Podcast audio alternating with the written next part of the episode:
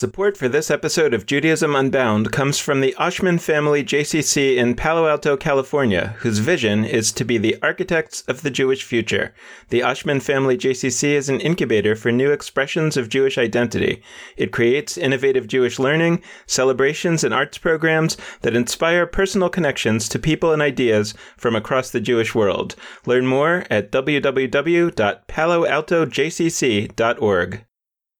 This is Judaism Unbound, episode 215 Passover Reimagined. Welcome back, everyone. I'm Dan Libenson. And I'm Lex Rofeberg. And this was scheduled to be the last episode in our lead up to Passover series. We've been exploring the holiday of Passover and all kinds of new thinking regarding elements of Passover, regarding all of Passover. We've been exploring that over the past six weeks or so. And today is our conclusion episode, or was meant to be our conclusion episode, where we wrap it all up and try to do some brainstorming about how we might experience Passover differently given what we've explored and thought about over the last few weeks.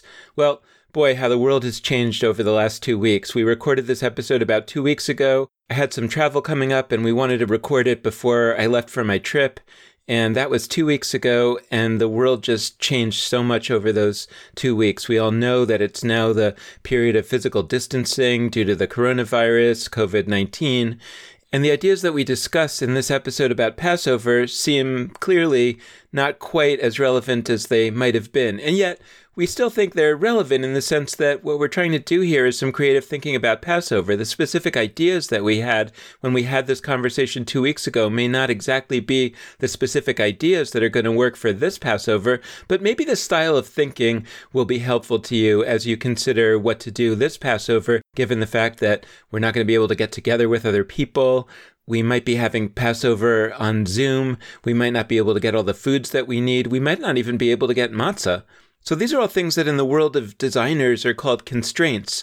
And constraints are often seen in the design world as something that forces your creativity. And in terms of creativity, let me just tell you how we've spent the last two weeks if you don't already know.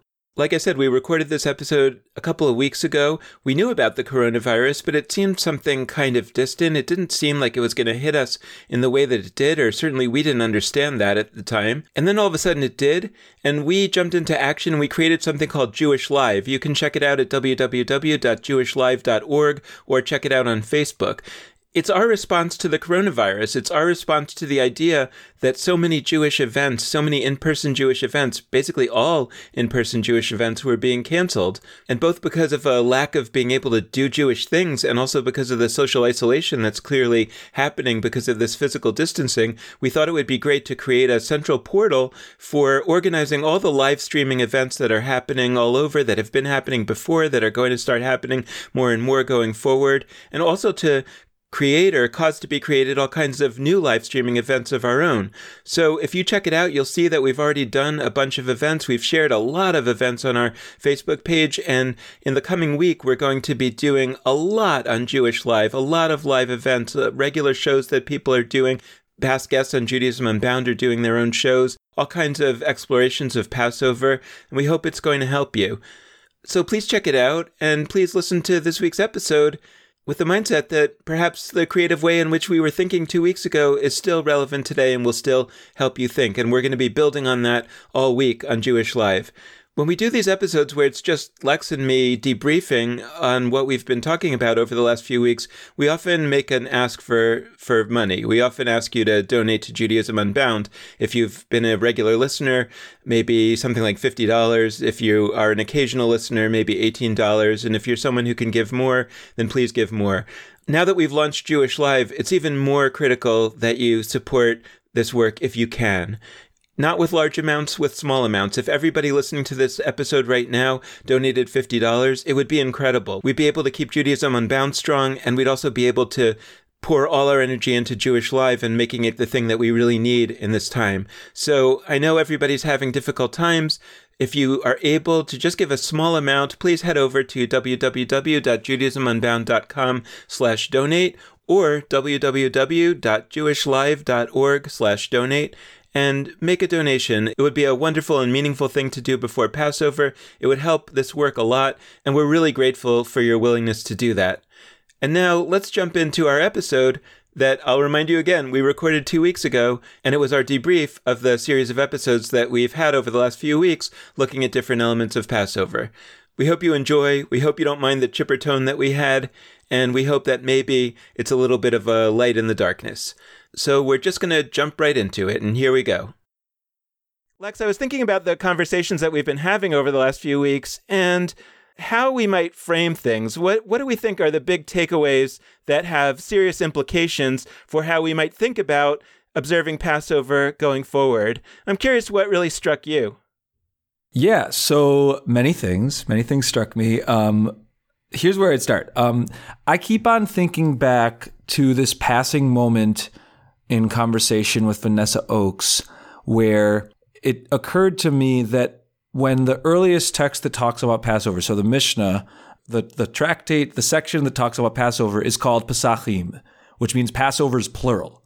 And it really struck me that it's in the plural because, you know, I don't know that this was their intention. There's various historical reasons why they called it the plural. But like for me, and I hope for us, I would like us to take that plural framing as a statement that there are lots of different ways to do Passover, which I think is intuitive to people. But more than that, that all of them are deeply, richly authentic, real forms of Passover observance. And here's what I am getting at there. So this might sound abstract and weird so far. Here's what I mean. So frequently, when I'm talking with people about Passover Seders in particular, but occasionally Passover more broadly, we talk about the traditional Haggadah. That's the phrase that we use. The traditional Haggadah. The traditional implies there is one of them specifically, and that it has a certain set of words, a certain set of tasks, a certain set of foods.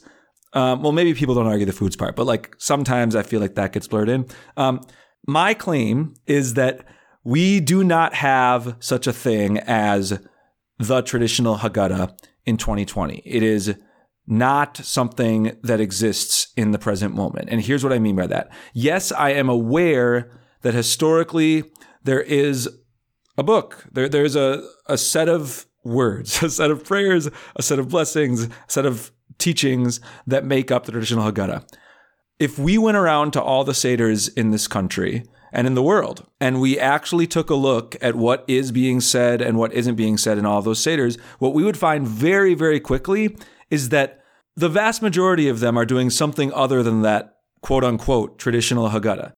I think for whatever reason, we're doing all these awesome new things with Passover more than with other holidays, which is fantastic. We're allowing ourselves to be inventive, to bring in new themes, to bring in contemporary liberations. But somehow I think there's something holding us back from calling those new things traditional. We're still seeing them in some way or another as like alternatives. And I really want to break that. Not because I think we're somehow gonna like be boring and held back on Passover without that. We're actually doing a very good job already. But I think we have to just acknowledge that for a lot of us, and I'm speaking here of me, um, my custom growing up was not the traditional Haggadah. I had a deep, rich Passover experience every year that was a Seder that had gefilte fish, all the, the Ashkenazi nine yards. But like, it was we had videos that we would play. My mom broke out the little cow that made a moaning noise for the cattle disease plague. And I actually don't think that's rare. And I think we should celebrate that we've achieved this already in our path to reimagining Passover in the future. We shouldn't pretend that there is something called the traditional Haggadah that most Jews somehow have, when in fact, my guess is most of you listening use some other kind of Haggadah. You know, it's funny when we talk about whether or not something is traditional, I often go way back into sort of the prehistory of it. And it's interesting for you to be going into the more contemporary history. And in a sense, what we're seeing is that there's this period. Dan Horowitz kind of jokingly but seriously said it was a time before 25 years ago.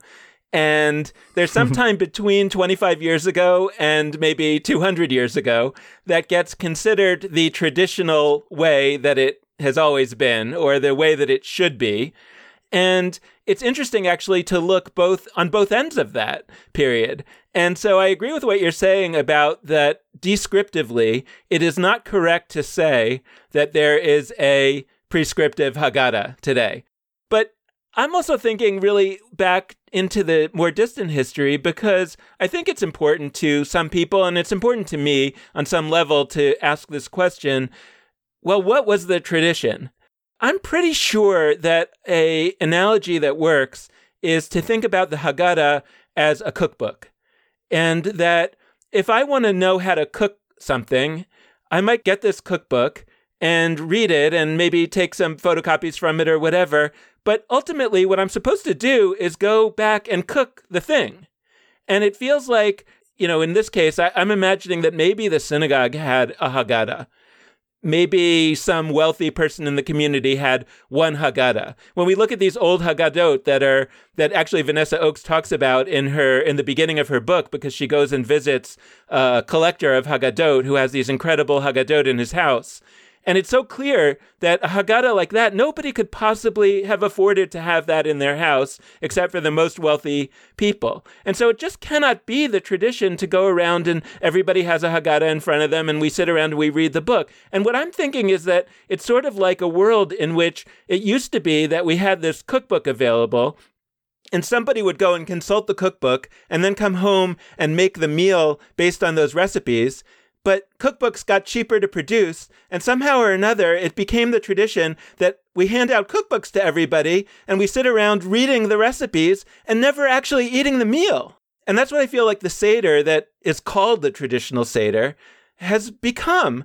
What it must have been is that people had a basic idea of what was supposed to be accomplished at the Seder, and then everybody would come home and do their best to remember what they were supposed to be doing, which is why we have these mnemonics in these songs.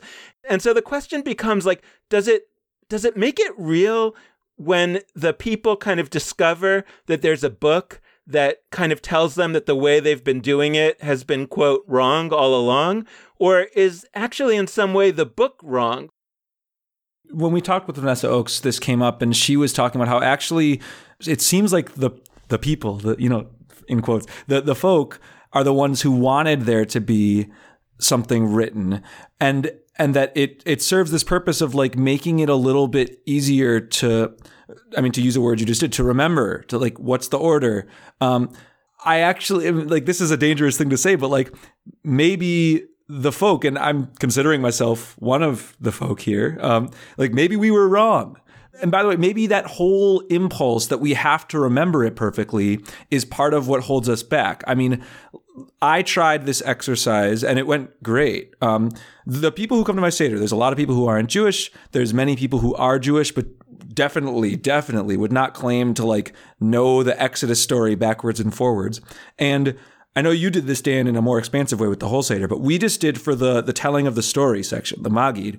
Um, which at our Seder is where you tell the Exodus story, which I would argue today is a traditional Passover practice, even though it's quote unquote traditional to not tell the story of the Exodus in the the old school Haggadah. Um, but at our Seder, we always told the story. And so we tried doing it without any book. And I literally said, okay, who wants to start? And that's the most fun part, right? Because you have to decide where the story starts. Does the Exodus from Egypt start with the plagues? Does it start when Moses is born before the plagues? Does it start before that when some of the Genesis stuff happens that then eventually leads to them going down to Egypt? Does it start with Adam and Eve? We had a whole conversation about that. Then once we actually started, I forget what we chose, but once we started, it was just like sort of rapid fire around the room. Like who knows the next part? Who and we missed some parts we 100% missed some parts of the story. And somebody could easily critique this and say, you, you told the story and you missed an important part. It would have benefited for you to have the book. But I know that the that the vibrant feeling in that room with everybody yelling over each other, like, "Oh yeah, what's next? Oh, Miriam was was uh, looking along in the movie Prince of Egypt when Moses was floating down the water. Oh, that's different from how I heard it over here. That's this. Oh my gosh, how old was he when this happened? Um, oh, he killed that slave master. When was that? Was that before that? Like that whole thing was so fun, and it was very different from.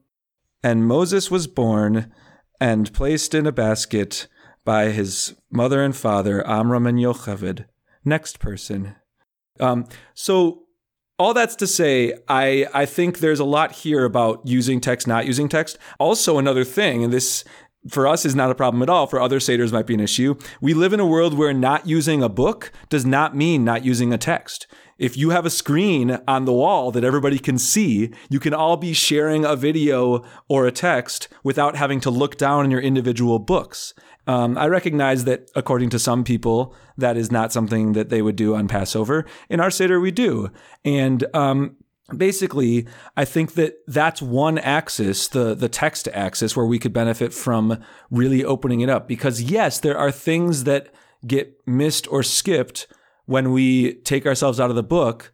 But like, is that so bad? What is missed or skipped when we are in the book? Um, so learn about what's in that old school text, but let's recognize that all the things we do, all the random supplements we make, all the all the Haggadot.com versions that we make, like those are now primary sources of Judaism.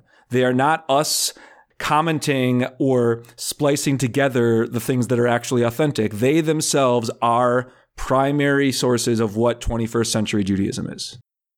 So I think that what we want to do in a moment is transition to some actual role modeling here. We're going to brainstorm a little bit about ways that we might be able to go even more radical with Passover beyond even what some of the conversations that we've had with our guests over the last few weeks have been, but also inspired by them. Before we do that, I just want to mention that from my perspective, there are limits to where Jewish organizations can go as organizations. And there are all kinds of reasons for that. And so, what this has made me excited about, and I think Passover is a great opportunity to play this out, is what I've been calling the primordial soup of the next era of Judaism. These little innovations that people can do at home that they don't need funding, they don't need necessarily a marketplace where they're going to sell their ideas. So there are all kinds of ways that that I imagine we can really shift our focus from organizations to just people doing things in a new and interesting way at home. And if it goes well, then you'll do it again next year. And people who were at your Seder last year and do go to a different Seder, create their own Seder, might take your idea. And these ideas might sort of naturally start to replicate in the way that we imagine happening in the primordial soup of evolution. Passover is already, like Hanukkah, a holiday that is almost exclusively ex- experienced in the home, where there's really no authority figure of any kind uh, other than the sort of dead hand of a book trying to tell you that there's a right way to do it. Well, also certain people attending your Seder that wouldn't like so many changes. And that's a serious issue because I've heard people be reluctant to innovate at their Seder because some of the guests are expecting something to be a certain way. So maybe you do a Seder during the middle of Passover, at the end of Passover, only with the people who are going to be into that. But that's something we can talk about later. But Passover really is an experience that is largely in the home without any authority figures around and I, I, think some of these ideas are going to come into what we're going to do now, which is do a little brainstorming about what either we are planning to try out this Passover or what we suggest that maybe others want to play with and we're just ideating right now. We're not actually going to do these things. But let me share with you one thing that, that I'm going to try out this Passover. Um, I think when we talk about Passover, we almost always default to talking about the Seder. Passover is a seven or eight day holiday. And what about the other six or seven days? And I'm thinking a lot about those other days because there's nobody really who's, you know, there isn't that uncle or grandma or whoever is coming to the Seder and is going to be very annoyed if we muck with their experience of the traditional Seder as they understand it. So I'm thinking that from my perspective, the purpose of Passover and the methodology of Passover is some version of actually experiencing something oppressive, some feeling like you were a slave or you were a person who was suffering. And that the methodology of Passover is some version of reenactment. That's the how of it. And that if we actually feel that we suffered, then maybe we'll come out of that experience with a greater sensitivity to the suffering of others. I don't suffer enough on Passover. I don't think that any of us really do because even matzah, there's all kinds of flavors of matzah now, and there's all kinds of matzah meals that you can make sort of cakes out of and everything. And it almost feels like matzah has been played out as a bread of affliction. And we could talk about the soft matzah and all of that stuff in, in other contexts. But I'm thinking, what about fasting during Passover? And I'm really inspired by the Muslim practice of Ramadan, this idea that you can actually fast for multiple days if you just don't eat during the daytime and you, you eat before sunrise or after sunset. And and and I'm going to try that out this year because I I want to see what it would feel like to actually spend a week you know Muslims spend a month. What would it what would it be like to spend a week causing my experience of life to be less joyful than it usually is?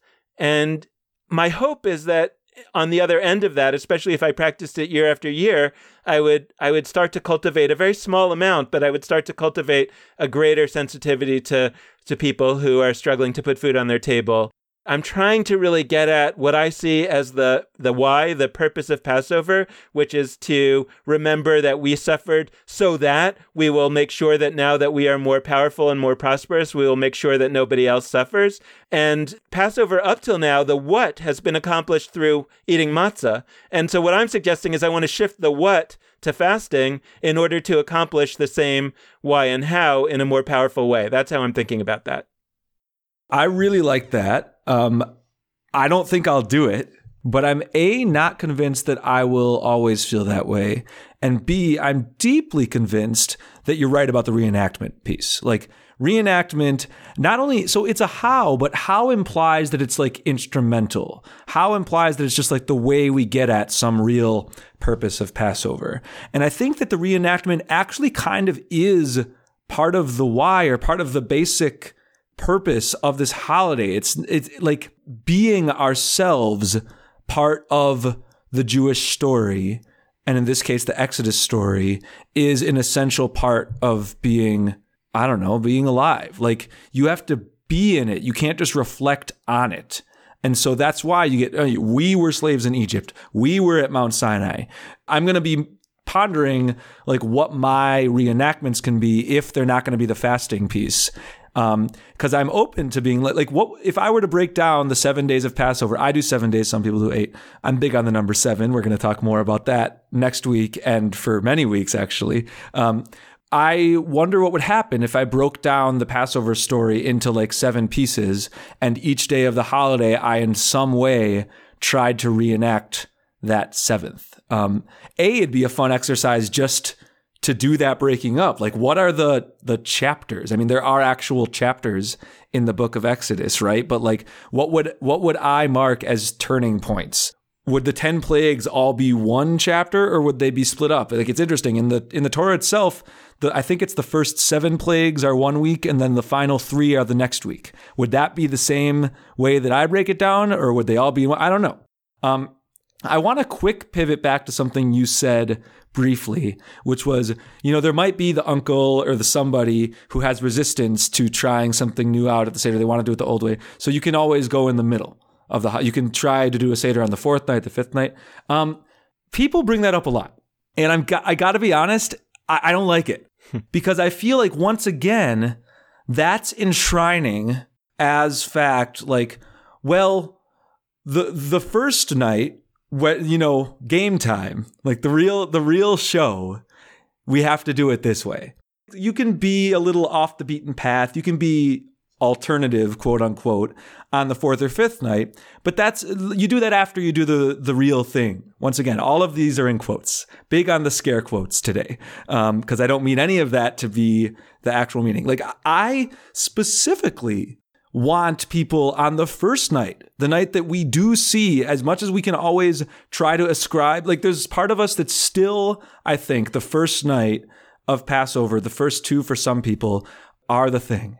And on those days, that's specifically when we need to do the creative work. That's not the moment to do the, the traditional and then riff on the fourth night when there's a quarter of the people at the uh, uh in the universe that are going to market anyway. Like, no, we need to we need to prime time this stuff. We need to we need to mainstream it. We need to center it. Whatever analogy we're going to use, because if we don't do that, then we're still ultimately at the, end, at the end of the day saying like this is for people that want to experiment and be different. I'm not. I don't think this is different. I actually think that we to, to go to what you said before. Like this is traditional, capital T. Um, now, just one specific practice that I really strongly recommend for Seder. So you did a great one for for the remainder of the holiday. For me at at Seder, whatever night you do it, hopefully the first. My mom had this fantastic ritual growing up. I would go about 30 minutes before the, the Passover Seder started, and I would wander my way around our house and find the weirdest random objects I could. A paperweight in some weird shape, uh, a, a bookend, a I'm looking around my room right now. There's a Girl Scout cookie box. I've talked about Girl Scout cookies in the past, so that's now a traditional thing on our podcast. Um, there's random a mug with a certain funny phrase on it, and everybody would have to reach into a bag. I'd put all these objects in a bag. You have to reach in. Random object comes out, and you immediately. It's like an improv game. You have to say what role that object played in the actual exodus from Egypt. So you've got a slinky and you've got to explain how the Israelites used a slinky as they were wandering their way across the sea because people got tired and they wanted to they wanted to show that an object could get to the other side. So the slinky wandered its way in the way slinkies do and it said like I'm making this up on the spot. And everybody in the room had to do that. And I thought it was and I thought it was such a great practice um, it was fun. We all laughed at all of it. I mean, you'd have a, a, floppy disk in like 1997 that somebody has to make an argument for how that manifested in the Passover story. And there's something deeply real about that when you say, ah, this thing that I'm holding in my hand right now is now in the story. It takes that that reenactment. It takes that we are really in this story. It's not just we're reflecting on it from a few thousand years ago. It makes it a kind of real, even if you're sort of playing a game to do it. So, one quick comment on just what you were saying in terms of not wanting to do my idea because you want to experience Passover in a more celebratory fashion. One thing that is uh, an adjunct to my idea about the fasting, which I don't actually think I have the capability to pull off this year. But if the fasting works and I do it next year, then I think I'll focus on part two, which is to really focus on the Mimuna celebration at the end of Passover, yeah. which is the idea of like having a big party because now we can eat the chametz, you know, the non matzah type of foods. And, um, and and I I want to actually amplify that and say not only is it a, a celebration of the end of Passover and the ability to eat those foods again, but the celebration at the end of that period of suffering, like to me, that's going to become, in my experience of Passover, that's going to become the celebratory part of Passover. The time when we actually have this experience, and it's even more celebratory because we really have been suffering. And and what I imagine is at the end of this like glorious Mimuna celebration of eating all these foods that we haven't been eating, that we have some public declaration that we are going to fight oppression for the rest of the year related to that, I'm thinking about the Seder and the idea of the soft matzah has sparked an idea in me, which is that the Hillel sandwich. It's this part of the Seder that I think most people don't really understand what it's all about and you know don't even necessarily do it. But it's this last part of the, let's say, pre-meal part of the Seder, where you actually take the in the in the current Haggadah, you know, now I don't want to say traditional. You you tend to take the maror, the bitter herb, the the charoset, and and put those together on a piece of matzah and eat it as a sandwich. And and the Haggadah says, you know, this is something that Hillel did to remember the temple times. What I think is really powerful about it in potential is that that's when you take all the symbolic foods, or you could take all the symbolic foods. We only traditionally, quote unquote, take some of the symbolic foods and put them on a matzah and eat them. But it sort of feels like you can imagine that or reimagine that as a culmination for that whole symbolic foods part of the Seder, where we're now going to create all of the, we're going to put all the symbolic foods together and eat them all at once. And maybe that's the moment where we truly become those freed slaves, right? Or truly become those slaves. It's almost like a, a Eucharist or almost like some notion that when you actually eat this and take it into your body, you actually become that. Now, the soft matzah enables that to be done more easily because I could imagine that as we go around with each symbolic food, we drop some of it on this pre made matzah, you know, soft matzah. And at the end of that whole symbolic section, we wrap it up and eat it like a burrito. Uh, it feels cool to me to to ultimately put all of the symbolic foods together and wrap it all up and eat it as one at the end of that period. That feels like it could be the culmination that I think the Hillel sandwich is supposed to be, but the way that it's currently structured, I don't think we're really tending to feel that. You're selling me a little bit on some of the suffering pieces. I will I will admit and, uh, like there's ways that I am vibing more and more with this as you say it and the reason why is because of how you talked about Mimuna. Like to me, without something at the end of Passover that officially is the like, yes, free, liberated, the suffering parts wouldn't work there has to be something that the suffering is going towards. And so Mimuna really sells me on that. Like, okay, so if we have, if we really buckle in in a bigger way to the tail end of this holiday and to even right after it as a moment of huge liberation, then the suffering in the middle feels like it's going there. And I actually just flashed to, there's a song by Rachel Bloom from Crazy Ex Girlfriend that she initially wrote before Crazy Ex Girlfriend. This was one of like her early, early hits called Remember That We Suffered.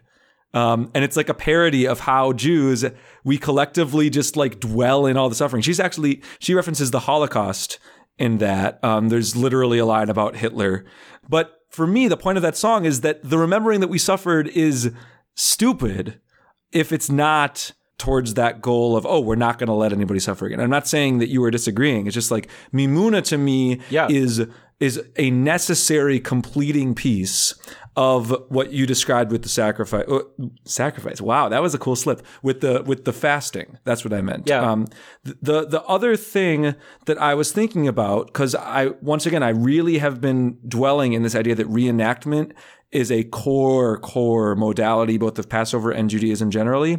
Is what if um, in addition to or separate from the practice I described before with breaking up the, the story into seven pieces, what if each day I actually reflected on the whole Passover story, the whole Exodus, but it was from a different character's perspective? And this actually feels similar to Sukkot, where you welcome in different guests each night to reflect different elements of of humanity and the holiday, whatever. But like, okay, so one night I reflect as Moses. That's kind of the easy peasy. Um, one night I re- reflect as Miriam. One night I reflect as Pharaoh. What would that do to reflect mm. as Pharaoh? One night I reflect as Pharaoh's firstborn son. One night I reflect as I don't know a, a diseased animal from the from that plague. One one day I reflect I mean, I'm doing this as I go, but I, I like Yocheved, the, the uh, Moses' mom. Like, there's a lot of different angles we could go with this, and I think that that taking a second or more than a second, taking each day to really be in the story from a different perspective would add so many layers to what the holiday means, and it would complicate the simple message I was sending before that, like, ah, this is a happy holiday.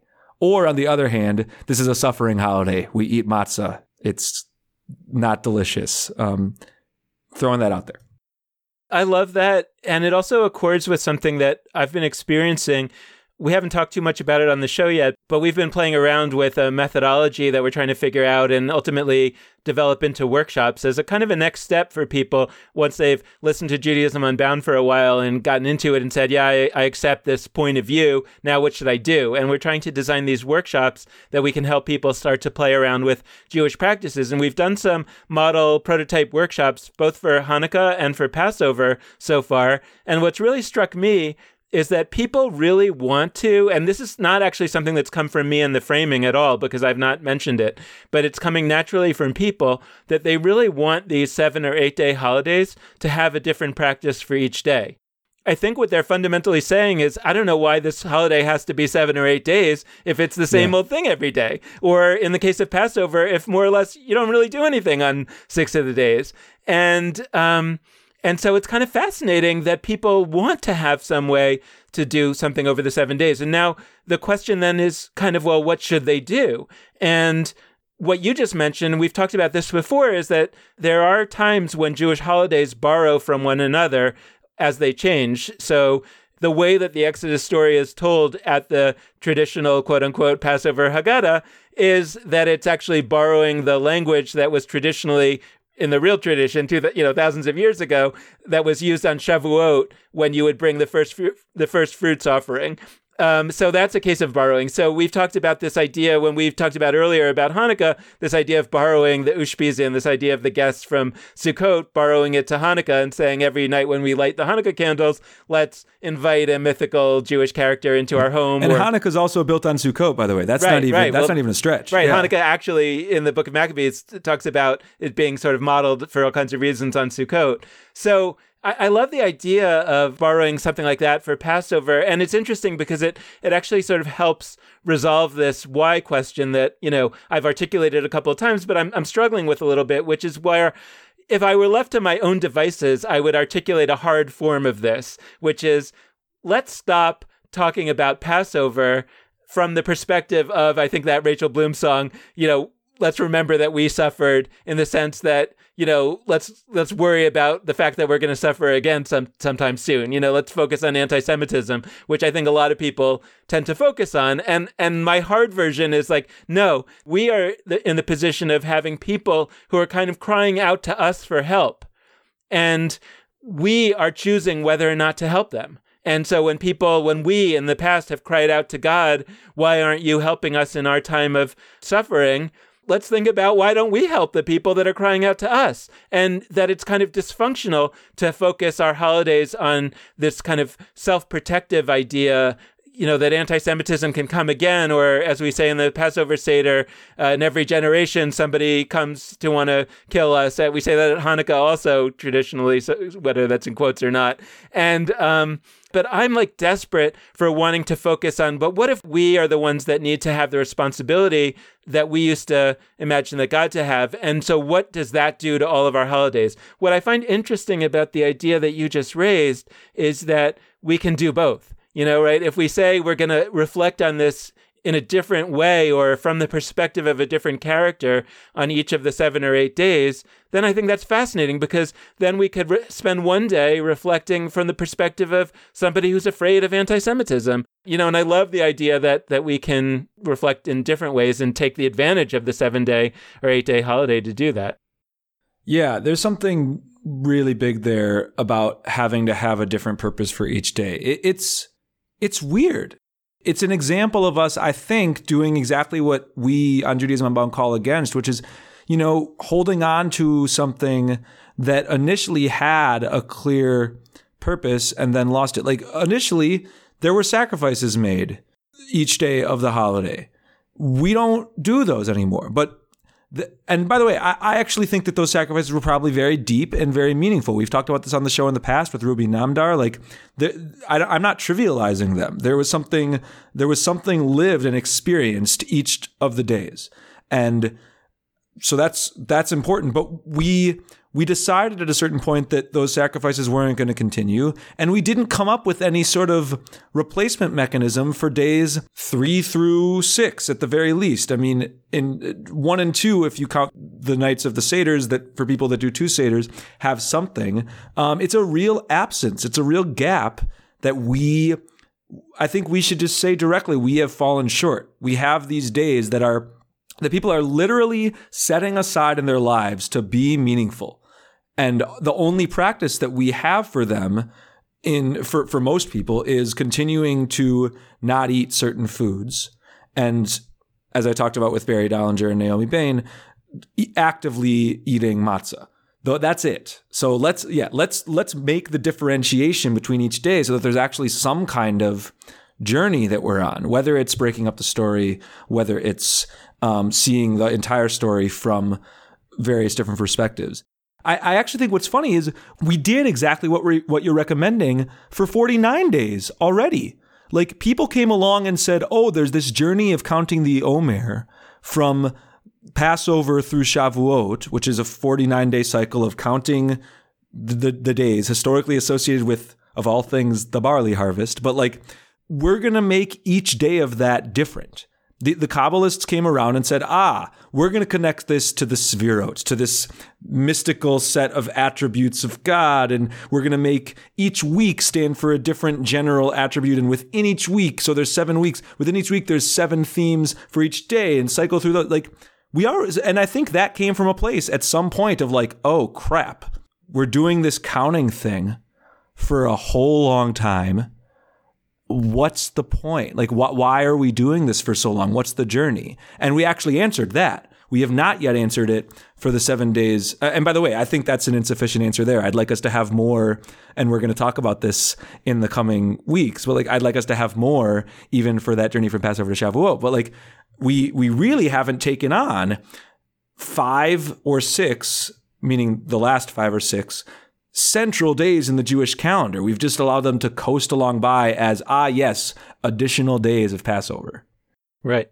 So in our closing minutes, I guess I think it would be helpful to our listeners that realistically are probably mostly focused on Seders for this year. If we mm-hmm. have any other thoughts or ideas about how we might imagine the Seder in different ways that could be helpful to people.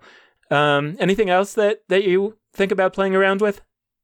Yeah, I mean, I'm going to plagiarize Brian Field for a second. I I, um, I have my own ideas, but I want to just elevate, lift up what he said when he was on our show, which was he used the word assignments, and I actually like the word assignments. Giving assignments, giving prep work to people to do in advance of the Seder who are not the hosts.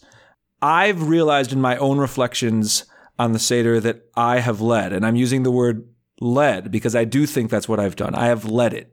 I'm actually not entirely comfortable with that. I, I my vision for what our Seder could be would be one where the leading is much more spread around. Now, at the Seder, do we do the thing where, you know, it goes around and different people read? Like, yes, we've done that, but we haven't had everybody bring of themselves, bring some idea that they're excited about, bring a song, bring a teaching, bring anything. But I haven't, as a Seder leader, actively reached out to folks to do it. And I, I want to name why, because I figure there were people listening to that who heard it and were like, oh, good idea, but I'm not sure. There's a hesitance. And like, I feel a hesitation. Like, I'm nervous that people are going to feel like I am assigning them things, that I'm giving them work for something that's supposed to be a nice it, it, it's not something you want to have to work for.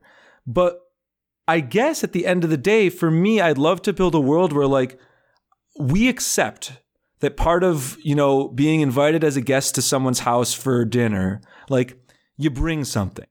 That's not all good by the way. The transactional world we live in is not all good but like we just have sort of accepted that part of what, you know, being polite is, is that when you're a guest, you bring like a physical, actual food or drink as a sign of thanks that people are having you over. It doesn't seem like it should be a huge leap for us to say that, ah, in addition to bringing the physical substance of some kind of gift, housewarming gift, food, whatever, that, okay, you're going to bring a gift of yourself to the dinner party. And in this case, because it's a Seder, you know, Kal Vachomer, all the more so. This is like literally a moment where we are going around and sharing of ourselves in different ways. Like all the more so, we should be striving for a situation where ideally it wouldn't be any one person who like is in charge. But instead it would be, you know, each person providing something for for the collective we that is that room for the night. Um, I'm going to really be striving. I'm actually going to send some of those notes. I'm committing it on the air to a bunch of people. Like I'm going to send some of those notes that I'm worried about sending to people who I think might initially be nervous about this, and I'm hopeful that it will turn out well. I'll just mention a few other things, one of which I'm also stealing from Brian Field, which is the idea that Passover might be a holiday that we could reimagine as a holiday in which we embrace people in our family and in our community who didn't grow up Jewish. That that's such an important part of the Exodus story that a mixed multitude came out of Egypt, that Moses, as Brian said, that Moses married somebody who was not Jewish, that Moses' father-in-law who gives some of the most important advice is not Jewish, etc. And we have this sort of notion, this tradition that the Passover Seder is something that is very open to our non Jewish friends and family and that we love to invite them to. But that's different from actually making the content of the Seder be something that is Im- declaring that embracing as part of the purpose of the Seder itself.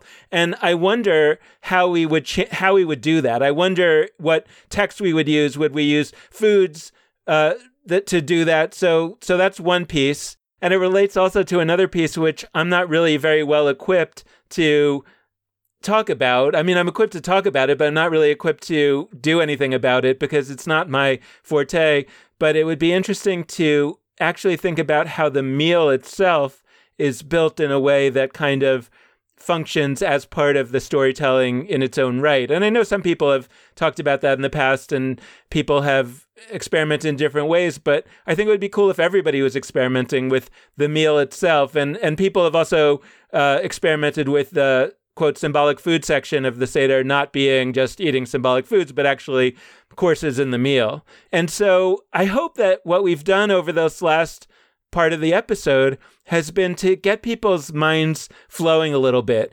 And from today, when this episode is released, there's a little more than a week until Passover, and we've intentionally had our Passover wrap up episode not be a few days before Passover, but more than a week before Passover, because we've wanted to give you time to actually do a little bit of thinking, maybe a little bit of ordering, maybe a little bit of assignment giving in advance so that you can actually make your Passover a bit different. And if you have ideas that you come up with that you're excited about, we really hope that you'll share them with us.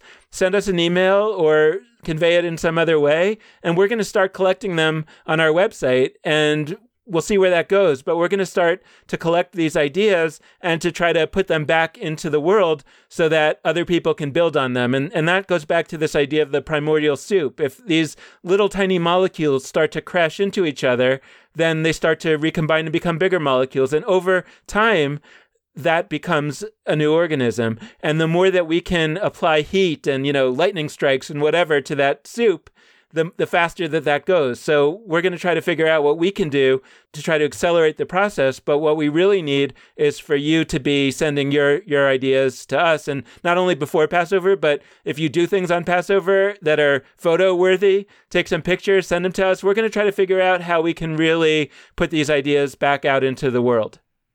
100%. This was a fun chance for Dan and I to just think out loud. I hope it's clear. I, I feel that it is clear, um, especially in this episode, that we're not, we don't know. Like, we're, we're wondering where the heck the future of Passover Seders and Passover more broadly as a holiday is going. And the the point of us bringing up the different ideas we did, whether that's breaking up the holiday into seven pieces, whether that's fasting, as Dan talked about, whether that's whatever different Seder pieces, it's like we we would love it if you like those ideas.